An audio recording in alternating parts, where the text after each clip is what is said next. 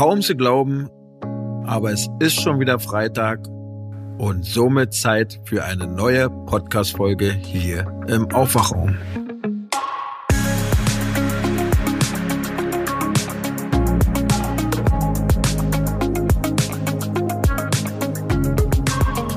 Es ist die letzte Podcast-Folge vor den Wahlen und im Rahmen der Wahl hatte ich am Sonntag die Möglichkeit, Armin Laschet kennenlernen zu können. Wie immer kam das Thema Pflege viel zu kurz. Ich hätte mir gewünscht, ich hätte mehr Zeit gehabt. Und das, was ich aus Herrn Laschet rausquetschen konnte, war mir einfach deutlich zu wenig. Ich hatte ihn gefragt, wie er denn in Zukunft dem Personalmangel entgegentreten will. Und ja, die Frage hat er mir glatt zurückgegeben. Ich habe dann quasi den Text, den ich immer sage, runtergerasselt. Also all die Dinge, die man schon seit Monaten seit fast zwei Jahren nun schon predigt, wiederholt und dann war es auch schon wieder vorbei. Ansonsten hatte ich die Möglichkeit, die ich auch genutzt habe und darüber bin ich auch sehr dankbar, am Samstag bei der YesCon gewesen zu sein. Das ist die größte Krebsconvention, die es hier in Deutschland gibt. Ich fand es wirklich sehr, sehr krass, habe auch viele Menschen kennenlernen dürfen. Menschen, die mir erzählt haben, dass sie Krebs haben und bald sterben werden. Ich hatte aber auch die Möglichkeit, wirklich weltbekannte, berühmte Krebsforscher und Professoren kennenzulernen, die jeder natürlich auf seinem Gebiet ja, Koryphäen sind. Und da habe ich gedacht, Mensch, da fragst du doch gleich mal einen der Herren, ähm, die du kennengelernt hast, nämlich den Professor Jalit Zehouli, ob er denn spontan Zeit hat. Und ja, ihm war das Thema tatsächlich so wichtig, dass er zwei Termine abgesagt hat, um heute hier in diesem Aufwachraum dabei sein zu dürfen. Und deswegen freue ich mich auf die Folge mit ihm und äh, sage dankend Hallo, Professor Jalit Jaoli. Ich grüße dich. Schön, dass du dabei bist. Vielen Dank für die Einladung. Du könntest mir mal ganz kurz mit deinem Namen helfen. Wie spricht man es aus? Professor Jalit Zeoli? Habe ich das richtig ausgesprochen? Ja, ich glaube ja. Ähm, ich sage deswegen glaube, weil meine Mutter war Analphabetin und hatte meinen Namen eben nicht schreiben können und fragte eine gute Freundin aus Deutschland, wie schreibt man Khaled? Und ah. ich dachte, Khaled müsste ja wie Juan sein und schrieb mich damit Jalet Sehuli. Aber an sich äh, rief mich meine Mutter immer Khaled. Ah, okay, aber Sehuli ist richtig. Perfekt. Super. Ja, du bist ja ein weltbekannter Professor für Onkologie im Gyn-Bereich, richtig? Ja. Und du warst sogar mal Krankenpfleger, hast du mir erzählt. Weil für alle, die sich jetzt wundern, wir haben uns auf der YesCon kennengelernt. Das ist so die größte Krebsconvention äh, in Deutschland. Und da hast du mir erzählt, dass du mal Krankenpfleger warst, beziehungsweise eine Ausbildung dazu. Ja. Meine Mutter, die war ja Stationshilfe im Krankenhaus, ein Beruf, den es ja leider nicht mehr so gibt, wo man unterstützt hat beim Waschen, beim Saubermachen der Flure, aber auch gekocht hat für die Patienten und für die Mitarbeiter. Und so war immer schon bei uns eine große Liebe für Medizin und ich wollte schon immer irgendwie ja verstehen und wollte Tierarzt werden und dachte, na, Menschen ist vielleicht doch noch interessanter und wollte Medizin studieren und hatte aber nur ein Abitur von 2,3, was ja irgendwie 2000 Jahre äh, Medizinstudienzeit warten äh, heißt. Und habe dann als Krankenpflegeschüler hier an der Charité begonnen und habe da auch ganz viel erlebt und arbeite jetzt heute mit Schwestern, mit denen ich damals in der Krankenpflegeschule auch zusammen war.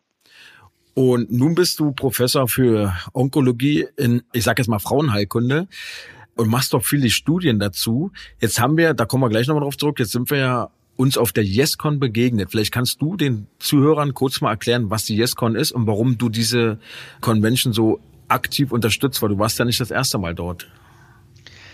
Genau, nee, ich bin von Anfang an dabei und ähm, mir ist immer schon wichtig, ich bin zwar Operateur und mache 10, 12, 13 Stunden Operationen bei fortgeschrittenen Eierstockkrebs, ähm, und bei anderen gynäkologischen Tumoren. Aber für mich war immer schon wichtig, dass man die Patienten informiert und auch unterstützt. Und die YesCon ist eine Plattform, wo sich die verschiedensten Berufsgruppen aber ganz besonders eben auch Patienten Selbsthilfe und Selbsthilfe im wahrsten Sinne des Wortes. Nicht immer unbedingt in Organisationen, aber kleine Initiativen mit Ideen, mit Erfahrungen. Weil Medizin ist Wissenschaft im Sinne der Naturwissenschaft, aber ganz besonders ist sie Erfahrungswissenschaft. Und deswegen ist das für mich selbstverständlich, dass eben dieses Empowerment, also diese Mündigkeit, diese Stärkung des ähm, Patienten ganz maßgeblich ist und diese Perspektive uns auch besser macht in der Medizin und die Medizin viel zu technisch äh, orientiert ist. Und deswegen bin ich dabei und nutze die Freiheit und vor allem treffe ich so großartige Persönlichkeiten wie dich zum Beispiel am letzten Wochenende, ähm, weil das sind weil man sagt immer das System, das System. Aber wir brauchen die Menschen, die eben das System auch verändern. Und deswegen bin ich bei der äh, YesCon dabei und die ist jetzt eben pandemiebedingt digital, aber an sich ist gedacht, dass sich Menschen begegnen, berühren und vor allem auch gemeinsam ja auch den, den Krebs entmystifizieren und verändern und zwar das Schlechte anprangern, aber auch das Gute hervorheben und Menschen in Beziehung bringen. Also was ich ja bei der YesCon sehr interessant fand, äh, mein Onkel ist ja auch an Krebs gestorben und hätte mir gewünscht, dass es äh, diese Plattform da schon gab. Gibt ja eine App, wo sich quasi die Betroffenen untereinander austauschen können. Also quasi wie Tinder, nur für Krebserkrankte. Genau, das ist ja für viele Menschen ja trotzdem eine Hürde, ne, irgendwo hinzugehen. Und wir haben ja auch nicht immer die Möglichkeit, gerade wenn man krebskrank ist, geschockt ist, auch körperlich äh, irgendwelche Symptome hat durch die Operation, die Chemotherapie, Strahlentherapie, irgendwo zu gewissen Zeit hinzugehen. Und die, diese digitale App ähm, ermöglicht auch wirklich renommierteste Expertinnen und Experten zu kontaktieren bei den Call-ins. Da kann man so anrufen und dann seine Fragen stellen. Und man kann eben, wie gesagt, Erfahrung sammeln und zwar zu Themen, wo der klassische Arzt äh, zu wenig Informationen liefert oder wo er selbst gar nicht viel weiß. Thema Sexualität oder was mache ich bei Haarausfall, bei Taubheit und so auch ganz praktische Dinge, die eigentlich nur die Betroffene und deren Angehörigen eigentlich die Beantworten geben können. Und deswegen ist das wirklich eine großartige Initiative. Und wenn wir jetzt schon bei Krebs sind, du bist da wie gesagt spezialisiert auf Gyn-Tumore. Was ist denn so die häufigste Erkrankung bei Frauen in diesem Bereich? Das hängt ja immer davon ab, wo, in welcher Perspektive man ist. Ne? Also in Deutschland, in westlichen Ländern, Industriestaaten ist eben der Brustkrebs der häufigste gynäkologische Tumoren. Und bei Ländern, die eben äh, Entwicklungsländern sind oder ein Schwellenländer sind, dann kann es eben durchaus auch der Gebärmutterhalskrebs sein. Das hat was mit äh, der Vorsorge zu tun, das hat was mit dem Lifestyle zu tun und das hat natürlich auch was mit den Therapiemöglichkeiten zu tun. Und ich selber habe eben mich vor ja, vielen, vielen Jahren besonders mit Eierstockkrebs beschäftigt und hatte damals auch das erste weltweite Eierstockkrebszentrum hier 2007 gegründet. Im Vergleich zu Brust- und Gebärmutterhaltkrebs, wie oft ist da der Eierstockkrebs? Scheint der dann etwas seltener zu sein? Genau, also man geht davon aus, dass also etwa 45.000 Frauen im Jahr in Deutschland an Brustkrebs erkranken und Eierstockkrebs ist etwa bei 7.500, 8.000.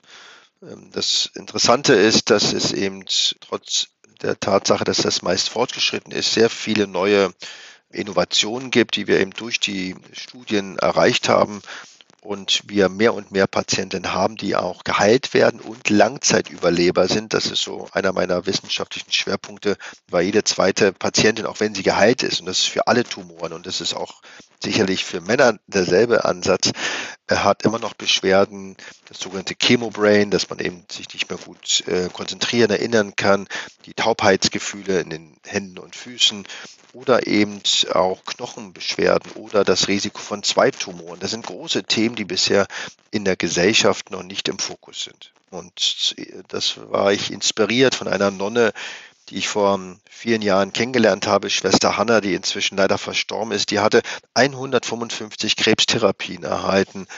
Und ich habe sie mal besucht in einem Franziskanerkloster und bin dann über den Friedhof gelaufen und habe die vielen Frauen und wenige Männer dort liegen sehen mit Grabsteinen, und habe gelesen, wie alt die geworden sind, das waren 80, 90, 100 und habe mir die Frage gestellt, wie kann es sein, dass diese Menschen so lange leben?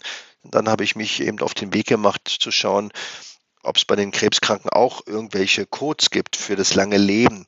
Und haben jetzt die weltweit größte Studie dafür aufgelegt und haben eben jetzt auch eben eine Langzeitüberlebensklinik äh, hier in der Charité zur Geburt gebracht, um genau diese Frage nachzugehen, wie man einmal die Frauen helfen kann, aber zweimal auch zu studieren, wer sind diese Frauen, was müssen sie haben, genetisch, biologisch, spirituell. Und da sind wir auf der Suche. Also ähm, gibt's denn, wo du sagst, das sind so äh, ich sag jetzt mal, Risikogruppen oder ähm, Dinge, die man vielleicht unterlassen sollte, um eben Krebs vorzubeugen? Also man sagt ja, hört ja mal so Ernährung, gesunder Lebensstil oder hast du mittlerweile andere Erkenntnisse? Genau, das sind ja so die klassischen Themen, ne? so Lebensstil, ja, Lebensstil, aber wie immer ist es immer die, die Mischung. Also man geht davon aus, dass etwas Genetik immer dahinter ist. Also das kennen wir beim Brustkrebs, Sie kennen das beim Eierstockkrebs. Dann gibt es aber auch beim Darmkrebs sogenannte Lynch-Syndrome, die eben Darmkrebsrisiko äh, vererben, aber auch Gebärmutterkrebs vererben und dann auch Hirntumoren, Glioblastome. Und dann ist eben das so, dass natürlich der der Lebensstil uns anfälliger macht. Wir leben länger und dann gibt es eben mehr Reparaturfehler. Und da ist natürlich Ernährung wichtig, da ist die Bewegung wichtig, da ist wahrscheinlich auch die Sonne wichtig, wie viel man auf der Straße ist. Da ist natürlich was mit Giften zu tun. Das ist natürlich Rauchen insbesondere ist äh, ein Riesenproblem.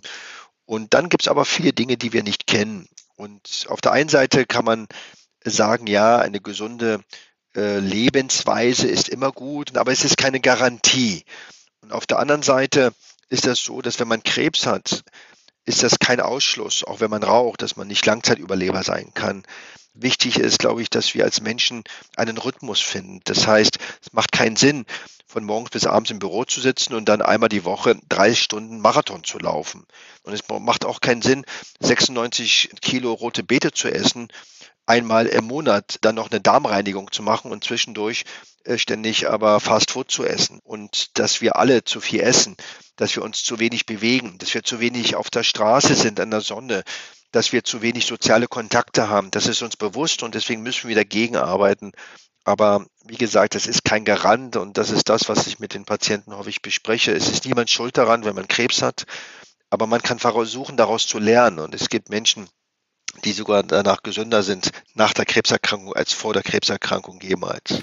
Und werden wir Krebs irgendwann mal komplett heilen können? Also, dass wenn jemand an Krebs erkrankt, dass man den Tumor für immer los wird? Meinst du, das schafft man irgendwann mal? Ich glaube, dass die Heilungsraten immer höher werden. Also wir haben ja jetzt beispielsweise, Brustkrebs ist ja fast zu 90 Prozent heilbar. Das ist schon eine große äh, Zahl. Das war vor vielen Jahren gar nicht möglich wir haben mehr und mehr Frauen mit Eierstockkrebs, die eben geheilt sind und länger als fünf oder sieben oder acht Jahre leben. Das war vor vielen Jahren nicht möglich. Ich glaube aber nicht, dass wir alle Frauen und alle Männer immer heilen werden. Aber wir werden in eine Situation kommen, dass der Krebs zwar nicht weg ist, aber eben trotzdem unter Kontrolle das ist das, was wir gerade beim Eierstockkrebs äh, erfahren. Früher war das so, wenn der Krebs wiederkam, beim Eierstockkrebs, Eileiter oder Bauchfellkrebs, dann war das eine Todesdiagnose und die war in wenigen Jahren auch da. Jetzt sehen wir immer mehr Frauen, die unter einer Tablettentherapie noch nach fünf, sechs und sieben Jahren leben, ohne dass der Tumor wieder ausgebrochen ist. Und wir können und trauen uns nicht, Heilung zu sagen, aber es ist auf jeden Fall mehr möglich aber den Krebs und alle Krebsarten komplett auszulöschen, das wünsche ich mir, aber ich glaube das nicht. Und jetzt ist es ja wahrscheinlich, wirst du ja bestimmt zustimmen, entscheidend, in welchem Stadium man den Krebs entdeckt. Also je früher, Total. desto besser. Ja. Da kommen wir ja auf die Vorsorgeuntersuchung zu sprechen. Ja. Du kannst mir ja mal kurz ja. sagen, ich bin ja Mann, kenne mich jetzt da nicht so aus. Bei den Frauen, ab wann beginnt die Vorsorge? In welchem Zeitraum oder in welchen Abständen sollte diese stattfinden? Was, gibt's da vorgeschriebene äh, Richtlinien oder? Ja, also es gibt den Gebärmutterhalskrebs Abstrich ab 35. Wir haben ein neues Programm, wo wir die HPV, also auch die Virusdiagnostik, weil viele Gebärmutterhalskrebserkrankungen sind mit einem bestimmten Virus äh, verbunden, diesen HPV, den es aber auch woanders gibt, bei Mund- und bei Kopf-Hals-Erkrankungen. Dann gibt es eben das Brustkrebs-Screening, was wir schon seit einigen Jahren haben, alle zwei Jahre. Und wir haben ähm, sonst bei der Gynäkologie leider keine weiteren Krebsvorsorge, weil der Eierstockkrebs eben nicht in der Vorsorge abgebildet ist, weil es keine echte Vorsorgemöglichkeit gibt. Bisher, da sind die Bluttests und die Abstriche haben da keine Bedeutung. Und wir haben natürlich den Darmkrebs, den wir äh, Frauen unbedingt empfehlen sollten. Und wir haben natürlich den Hautkrebs-Screening, das sind so die äh, Vorsorgeprogramme und das ist das, was wichtig ist. Wir ähm, müssen nur immer unterscheiden zwischen Vorsorge und Früherkennung. Ne? Also medizinisch, wissenschaftlich meint man mit Vorsorge oder Screening, dass man eine Methode anwendet, wo ich das Frühererkennen auch in einer Verbesserung der Überlebensrate übertragen lässt. Das ist nicht so ganz banal. Es klingt einfach, ich gehe immer zum Arzt und dann kann ich nicht äh, Krebs kriegen. Das ist bei vielen Tumorerkrankungen nicht der Fall. Jetzt nochmal eine zurückwirkende Frage zu diesen HPV-Viren hätte ich mal. Da gibt's ja. doch eine HPV-Impfung. Da habe ich ja. früher mal gehört, dass man diese jungen Damen verabreicht, bevor sie das erste Mal Geschlechtsverkehr haben. Jetzt habe ich aber schon gehört, dass es auch jetzt für Frauen Sinn macht, die zum Beispiel einen auffälligen Pappabstrich haben oder beziehungsweise wo die, wo die Zellen schon verändert sind durch diesen HPV-Virus, wenn der Virus nachgewiesen ist, dass man diese Impfung jetzt immer noch machen kann. Stimmt das? Genau. Also, Früher war das genauso die Aussage vom ersten Geschlechtsverkehr und heutzutage ist es aber so, und das hat man auch bei den Studien gesehen, dass eben auch junge Mädchen und Frauen davon profitieren können, selbst wenn sie HPV positiv sind. Ähm, das hat damit zu tun, dass ja der Impfstoff Stoff auf neun verschiedene Viren jetzt äh, wirkt. Und das heißt, selbst wenn man einen Virus hat, und da unterscheidet man zwischen Low und High Risk, also Viren, die eigentlich nichts mit Zellveränderung zu tun haben, das sind die Low Risk HPV-Viren.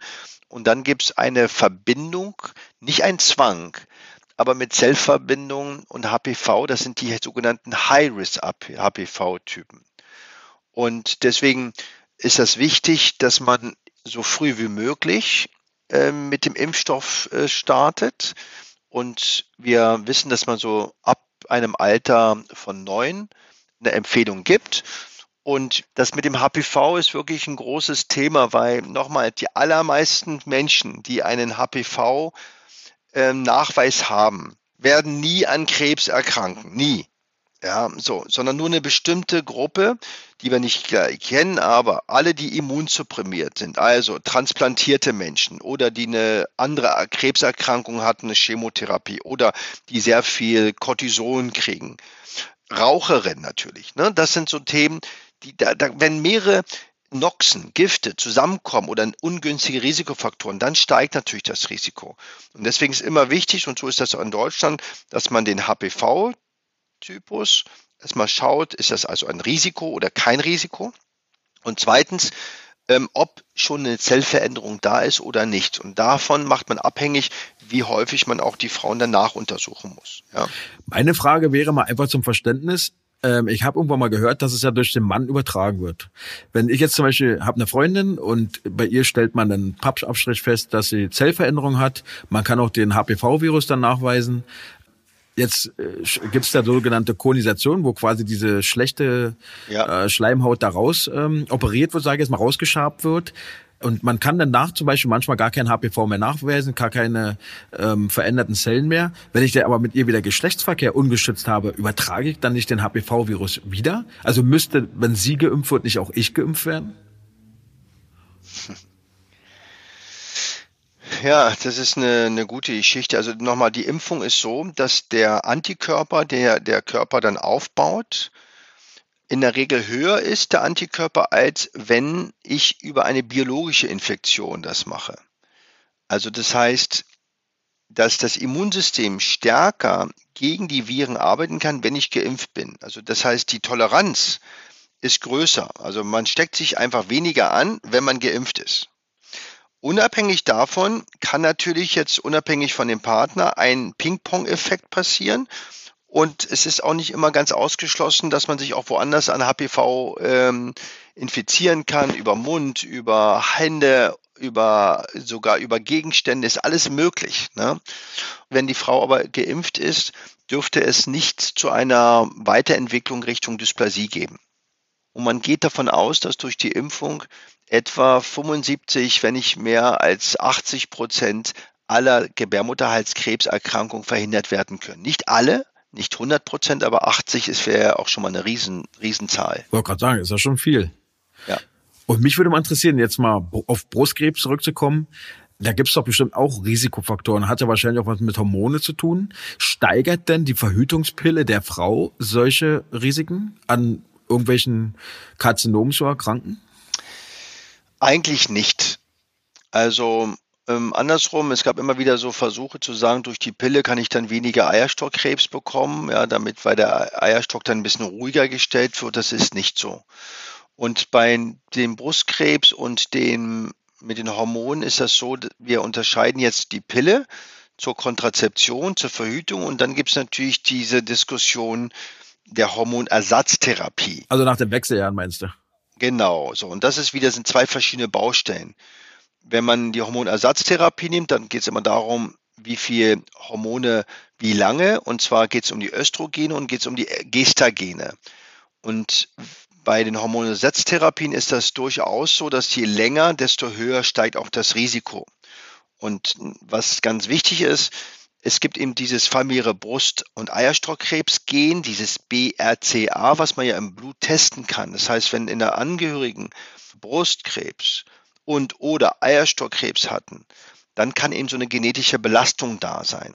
Und diese genetische Belastung bedeutet, man hat so ein Problem in der Reparatur von Zellschäden, die jeden Tag 10.000 Mal in der Zelle passieren, zu reparieren. Und wenn man dann älter wird, dann steigt das Risiko für dieses Problem. Das heißt, wenn ich eine Hormonersatztherapie mache, dann ist die Frage, habe ich ein Risiko per se dahinter? Wenn ich also eine familiäre Belastung habe, dann muss ich ganz besonders sensibel sein mit diesem Thema. Ja, jetzt haben wir ja gesprochen, wie wichtig so Vorsorgeuntersuchungen sind. Jetzt hatten wir ja oder haben ja immer leider noch Corona.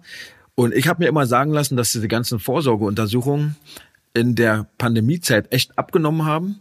Dass äh, vermute ich mal Leute nicht zum Arzt gegangen sind, weil sie Angst hatten, aber auch deswegen, weil keine Kapazitäten da waren. Kannst du so bestätigen? Also es ist doch unzweifelhaft, dass wir in der Pandemie ein Problem hatten, dass Menschen mit Beschwerden, bei denen sie normalerweise zum Arzt oder zur Ärztin gegangen wären, seltener gegangen sind, weil sie einfach das nicht durften, nicht konnten und selber auch Angst hatten.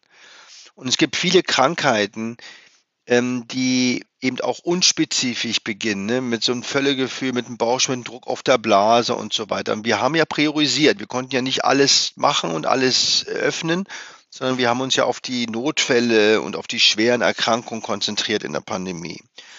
Und ich habe es ähm, erfahren, auch in meiner unmittelbaren Nähe, dass Menschen Termine zur Darmkrebs, zur Brustkrebsvorsorge nicht eben die Untersuchungen durchgeführt haben, die sie hätte machen wollen. Teilweise, wie gesagt, aus Angst, weil sie dachten, sie infizieren sich, stecken sich an im Krankenhaus und in der Praxis.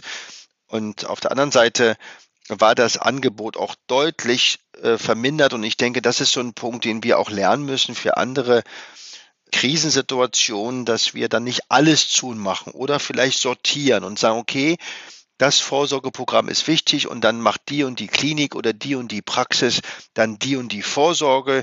Ihr macht die Intensivmedizin, ihr macht das, sondern wir haben in Deutschland mehr versucht, alles, alles zu machen. Das ist, glaube ich, eine Lektion, über die wir nochmal in Ruhe reden müssen, weil es gibt manche Krankheiten, ich sage jetzt mal Bauchspeicheldrüsenkrebs, ich würde auch sagen, vielleicht Magenkrebs, aber auch ganz sicher der Darmkrebs, aber auch der Gebärmutterhalskrebs. Das sind so Krankheiten, wo man früh etwas erkennen kann und da ist es natürlich ganz, ganz wichtig, je früher, desto besser, desto weniger radikal ist die Operation mit allen Auswirkungen auf die Lebensqualität und so weiter, auf die Nerven, auf die Blase, auf die Sexualität. Und wenn wir dieses Fenster verpassen, dann verpassen wir manchmal die Heilung und wir verpassen dann auch eben die Erkrankung mit einem relativ vielleicht einfachen Eingriff dann zu behandeln. Gibt es denn eigentlich Krebstherapien, wo du sagst, dass sie veraltet sind? Also man hört ja immer wieder so, dass Chemotherapien verabreicht werden, die eigentlich nichts bringen würden, außer Geld, also dem quasi dem Anwender. Oder würdest du sagen, dass das schon deutlich besser geworden ist in den letzten Jahren? Es ist besser geworden, aber wir behandeln immer noch ganz häufig mit Therapien, die nicht mehr zeitgerecht sind und auch nicht den modernsten Konzepten entsprechen. Also wir wissen, dass wir häufig eine Brücke von mehreren Jahren haben, wo wir neues Wissen an die Patienten erst bringen. Also es ist nicht immer so, dass die neuesten Therapien, die schon gezeigt worden sind, auch die Straße erreichen. Das ist, glaube ich, erstmal ein Problem. Zweitens, aus der Not heraus werden häufig noch alte Zöpfe in der Medizin verwendet, obwohl sie bewiesenermaßen nichts bringen. Ich will nicht die Chemotherapie verteufeln, ja, aber wir müssen alles hinterfragen. Wie radikal müssen wir operieren? Es gibt Tumoren, da muss man sehr, sehr, sehr radikal operieren. Das ist, sage ich mal, beispielsweise Eierstockkrebs. Beim Brustkrebs haben wir gelernt, dass es eben ganz wenig, je weniger, desto besser eigentlich. Ja, das ist das, was wir in den letzten 30 Jahren beim Brustkrebs gelernt haben. Jeder Tumor ist anders und genauso mit der Chemotherapie. Wir müssen lernen und uns überlegen, wie lange muss überhaupt eine Chemotherapie laufen und wie viel Chemo brauchen wir überhaupt. Es gibt Situationen, wo man eben nichts verspielt, wenn man die Chemotherapie später macht oder gar nicht macht und dann vielleicht ein anderes Konzept. Und das, wo ich gerade sehr unterwegs bin, ist der Gebärmutter-Schleimhautkrebs. Ähm, und das ist zum Beispiel eine Erkrankung, wo man eben häufig noch Chemotherapien macht, wo es jetzt in Kürze und auch schon da sind Immuntherapien gibt, wo wir aber noch wahrscheinlich einige Jahre brauchen, trotz vieler Anstrengungen, wo Patienten dann unnötige Therapien bekommen. Und ich habe mal gehört von jemandem, der Krebs hat, der bei mir beim Sport ist. Der hat einen Hirntumor und der ist auch in der Charité-Behandlung und der hat mir erzählt, dass sie dort quasi Krebszellen entnehmen und an diesen Zellen die verschiedensten äh, Chemotherapien durchtesten, um dann das geeignetste Mittel für diesen Krebs zu finden. Ja, also es gibt immer Versuche zu überlegen, ob man den Krebs so studiert, um zu wissen, was er bekommt. Gibt es auf zwei Wege. Also einmal ist das so, dass wir die sogenannte molekulare Diagnostik eingeführt haben und die wird auch die Grundlage sein dieser ganzen personalisierten Medizin. Was heißt das? Früher hat man den Krebs entnommen und hat unter Mikroskop sich angeschaut und hat gesagt, okay, das ist ein Brustkrebs, das ist ein Hirnkrebs und so weiter. So, heutzutage ist das so, dass man den Krebs zwar so unter Mikroskop anguckt, aber man macht ganz viele neue Tests am Krebs. Und zwar erstmal in den Färbungen. Und zwar einmal in den Zellen, aber auch in der Zellumgebung. Und dann schaut man nach ganz bestimmten, ähm, sage ich mal, Eiweißen und Charakteristika wie Rezeptoren, also ob der hormonsensibel sein könnte. Man guckt nach, wie schnell wächst er. Das ist also die sogenannte Proliferation. Man guckt nach, ob da immunkompetente Zellen im Gewebe oder im Tumor sind. Ob der Tumor stabil in seinem Reparatursystem ist oder nicht. Um dann schon zu überlegen, welche Therapie ist denn für diese Patientin oder diesen Patienten am geeignetsten. Und das ist nicht nur beim Brustkrebs und beim Eierstockkrebs, sondern das ist bei allen Tumoren so. Ja, beim Darmkrebs, beim Lungenkrebs und so weiter. Die molekulare Diagnostik. Und was noch zusätzlich jetzt versucht wird, zu schauen, ob man eben ein Modell findet, um die Therapie, die jetzt in dieser molekularen Diagnostik eben erarbeitet wird, auch auf Wirksamkeit getestet wird.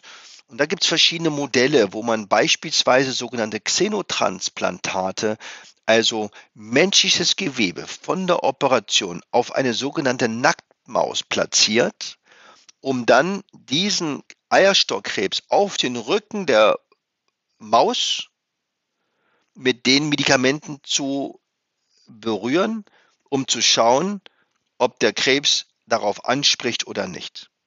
Ähm, ich habe teilweise ähm, noch hier Krebszellen im Labor, die wachsen immer noch und die Patientin ist schon gestorben.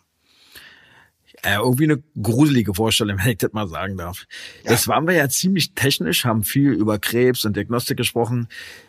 Wie ist es eigentlich als Arzt? Ich stelle mir das immer schwierig vor, wenn du jetzt die Krebsdiagnose überbringen musst. Und dann, welche Möglichkeiten hat dann die Betroffene oder der Betroffene, um quasi seelisch aufgefangen zu werden. Also eine Krebsdiagnose ist ja erstmal nicht ohne. Man hat Todesangst, man hat wahrscheinlich Fragen, wie man welche Dinge regeln muss und so. Wie, wie läuft es dann ab? Also du hast jetzt jemanden, der hat Krebs und jetzt bist du kurz davor, es ihm zu sagen oder es ihr zu sagen. Das war ja so einer meiner Schlüsselerlebnisse in meinem Beruf. Ich war junger Arzt, hatte bei einer Operation äh, assistiert, also Haken gehalten zwischen den Beinen, so zwei Metallhaken.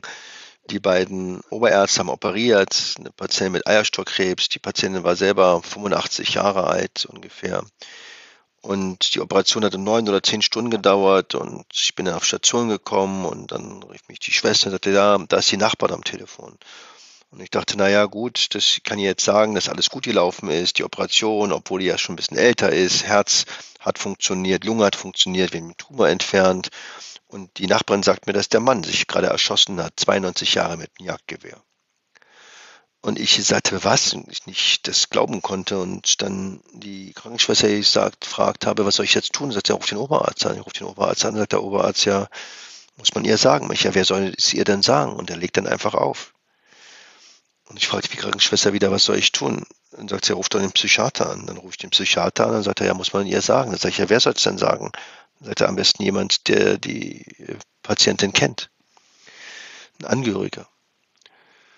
Und dann habe ich gemerkt, das ist nicht möglich, dass man ein guter Arzt sein kann, wenn man nicht über die Kommunikation spricht. Und habe ja vor einigen Jahren eben dann auch ein Buch schreiben wollen und habe es dann auch geschrieben und dachte, ja, ein Sachbuch, aber ein Sachbuch ist total langweilig und vor allem, was ist besser zum Lernen als die wahren Geschichten? Und das ist eine große Geschichte, weil man geht davon aus, dass das jeder Arzt, jeder Pfleger einfach mal so kann. Aber das muss man lernen und dazu braucht man eine Selbstreflexion, da braucht man eine Haltung, da braucht man auch eine Supervision, da braucht man auch einen Raum, seine eigenen Emotionen und Ängste zu verarbeiten und nicht einfach nur runterzuschlucken und immer mitzusterben. Also das Wichtige ist, dass man erstmal merkt, dass es was Ernstes ist. Und man muss wissen, dass jede Botschaft den Blick auf das Leben und zwar den Blick auf jetzt, morgen und übermorgen für immer verändern kann und was das bedeutet. Und Mediziner sind nicht sozialisiert, sind nicht trainiert, nicht zu reden. Sie reden und reden und reden, aber sie reden an einem vorbei manchmal.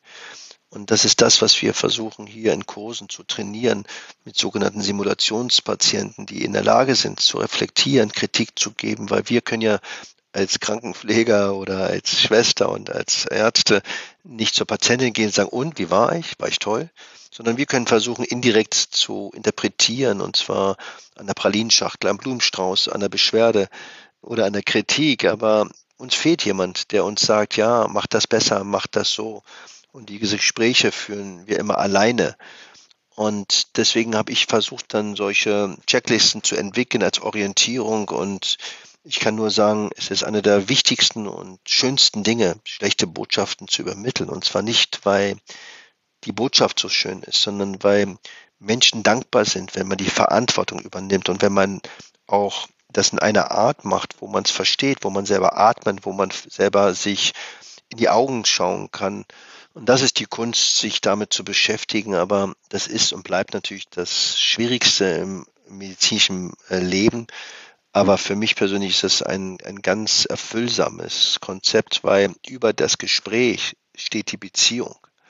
Und das ist das, was wir Mediziner vergessen, das Gespräch darf gar nicht so lange sein, weil nach zweieinhalb Minuten kann der Mensch nicht mehr hören, nach zweieinhalb Minuten kann er nicht mehr riechen, zweieinhalb Minuten nicht mehr sehen. Also es lange Monologe bringen nichts, sondern wichtiger ist, Hilfe anzubieten, dabei zu sein, auszuhalten, den Schmerz auch mal zu schimpfen über den Krebs oder über die Botschaft, ähm, aber wieder sich zu orientieren. Und der Mensch ist und bleibt ein unglaubliches Lebewesen, was nicht nur schafft, als Eskimo zu überleben, sondern auch schwere, schwere Schicksalsschläge zu überstehen, natürlich mit Unterstützung. Also echt bewegende Worte, muss ich ja wirklich sagen. Krass. Also ist für mich immer so der schwerste Moment, den ich mir vorstellen kann, den Arzt so hat. Aber du hast irgendwie so eine richtig äh, angenehme und motivierende Art, das so rüberzubringen. Finde ich richtig gut. Ich würde mir wünschen, dass einige Ärzte und Ärztinnen das genauso äh, handhaben würden.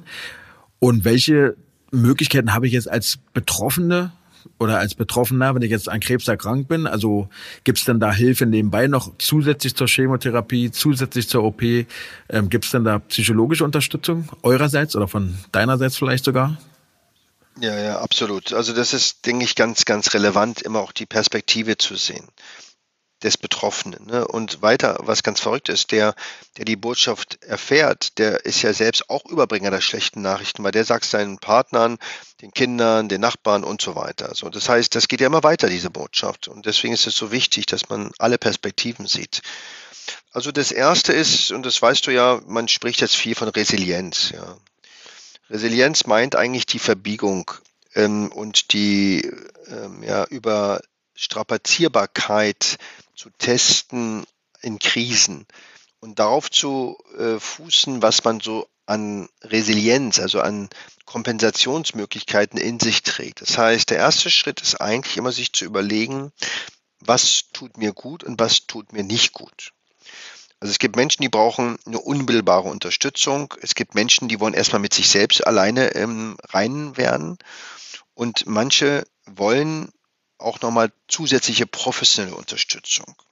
Und das muss man erarbeiten. Und für die Angehörigen kann ich nur den Tipp geben, ähm, sich nicht aufzuzwingen, den Menschen zu fragen, was kann ich dir helfen? Das sind manchmal ganz einfache Dinge. Essen einkaufen, Bankverbindungsgeschichten zu übernehmen. Also alles, was man schon als gesunder äh, hasst, abzunehmen, ohne gleich, dass man mit irgendwelchen Therapiekonzepten kommt oder Kompensationsmöglichkeiten. Zweitens, es ist immer gut, mit Profis zu reden. Das können erfahrene Patienten sein, die sowas ähnliches erlebt haben.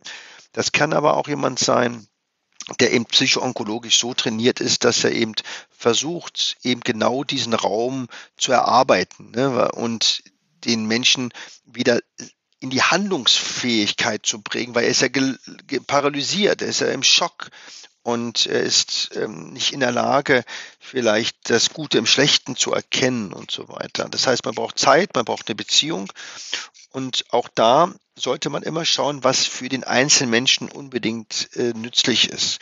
Und deswegen finde ich das auch mit der YesCon so wichtig, weil digitale Unterstützungsmöglichkeiten, ich habe gerade mit jemandem gesprochen, ähm, in der Nähe von Ostfriesland, da hieß es ja, da ist die Verfügbarkeit von Psychoonkologen nicht so einfach, aber es ist alles besser als nichts. Und unabhängig davon muss das als Standard sein, dass man natürlich immer Körper, Geist und soziales Umfeld in allen medizinischen Prozessen ähm, hineinnimmt. Und auch der Arzt und der Pfleger ist Teil letztendlich des sozialen Umfeldes. Und das heißt, Psychoonkologie ist natürlich wichtig zu professionalisieren und auch Profis dabei zu haben. Aber es geht nicht, dass man eigentlich am Menschen ist, ohne dass man psychologisch oder empathisch dabei ist. Man berührt immer die Seele. Und diese, dieses Bewusstsein muss da sein. Und wir haben natürlich äh, sowohl stationär als auch für ambulant haben wir Konzepte, um das zu unterstützen. Und es bedarf aber noch viel, viel mehr. Und wir bräuchten auch viel, viel mehr Plätze und Selbstverständlichkeit äh, als das, was, was wir jetzt zurzeit noch in Deutschland haben die Psychoonkologie, die psychologische Unterstützung, die Selbsthilfen, die müssen Teil des gesamten Konzeptes sein. Dafür brauchen wir infrastrukturelle Rahmenbedingungen. Das darf nicht nur nice to have sein. Das muss klar sein. Wir sind leider in Deutschland zu sehr technikkonzentriert. Hm. Jetzt äh, könnte man dir noch stundenlang zuhören, aber die Zeit neigt sich schon dem Ende zu. Gibt es denn ein Buch oder vielleicht auch zwei, die du aus deiner eigenen Reihe empfehlen würdest, also die du selber geschrieben hast? Das ist aber nett von dir. Ähm, ja. Also ich sag dir mal, und zwar, ich sag's deswegen, und zwar deswegen, weil wenn man etwas schreibt, ähm, dann hat das nur Sinn, wenn es einem selbst gefällt und zweitens, wenn es gelesen wird. Und ich kann nur erklären, dass ich diese Bücher wirklich nur geschrieben habe, weil ich die für mich schreiben wollte, weil mir das wichtig war. Und deswegen ähm, finde ich, dass Medizin auch dann Medizin ist, wenn sie über Philosophien und wenn sie einen dabei hilft, selbst zu reflektieren und auch zu zeigen, dass Menschlichkeit, die, der Humanismus ganz wichtige Basiskonzepte sind und zwar nicht nur äh, auf dem Papier, sondern im Leben. Deswegen liebe ich mein Buch Marrakesch, einer der sagenhaftesten Orte dieser Welt. Aber wenn man das Buch gelesen hat, wird man sehen, dass es gar nicht um Marrakesch geht, sondern es geht um das eigene Herz.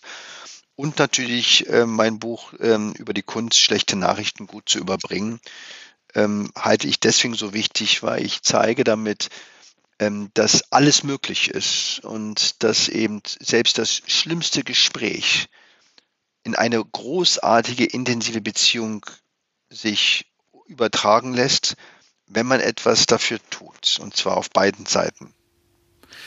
Ja, auf jeden Fall werde ich mir das mit der schlechten Nachricht auf jeden Fall besorgen. Das klingt auf jeden Fall super. Und für jeden, der dich weiter hören möchte, weil du ja auch, äh, wie gesagt, man könnte ja stundenlang zuhören, du hast auch einen eigenen Podcast, hast du mir erzählt. Ja, ich habe den Podcast Weißbunt und ähm, möchte ich ja dazu unbedingt als meinen Ehrengast haben, Weißbunt, ähm, weil ich über den Code des Lebens sprechen möchte mit Menschen aus den verschiedensten Berufsgruppen. Am jetzigen Sonntag wird es ein Pilot sein und ein investigativer Journalist. Wir reden über Flugkatastrophen, über Fehler beim Landen, beim Starten und über Fehler in der Medizin und wie wir damit umgehen und mit Menschen, die den Unterschied machen, ähm, ja zumindest zu reflektieren, weil der Dialog ist erstmal die Voraussetzung, um Dinge zu verändern. Und deswegen mein Podcast Weißbund. Und den kann man wahrscheinlich überall hören, wo es Podcasts gibt. Überall, wo es deinen großartigen Podcast gibt, gibt's meinen. Danke. Perfekt. Ja, Mensch, vielen Dank, dass du dabei gewesen bist, obwohl du ja selber viel zu tun hast. Und ich habe dich ja auch auf der YesCon schon als großartigen Menschen kennenlernen dürfen. Also vielen, vielen Dank. Gleichfalls. Wir sehen uns ja bald persönlich. Vielen Dank, Ricardo. Ich danke dir. Ciao, ciao.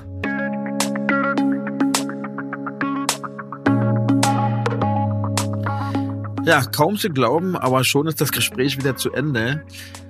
Ich fand es sehr interessant und sehr intensiv, was man so über diese Erkrankung erfährt. Ähm, ich habe jetzt zwar täglich damit zu tun, aber so wirklich alle Einzelheiten kennt man ja doch nicht. Deswegen hoffe ich, dass ein bisschen was rumgekommen ist bei dem wichtigen Thema. Mein Rat an alle, geht zu den Vorsorgeuntersuchungen. Alles kann Leben retten. Wenn man zu lange wartet, ist es vielleicht zu spät. In diesem Sinne, ich hoffe, ihr bleibt alle gesund, habt ein wunderschönes Wochenende und wir hören uns dann nächste Woche Freitag hoffentlich wieder hier im Aufwachraum. Bis dahin, euer Ricardo.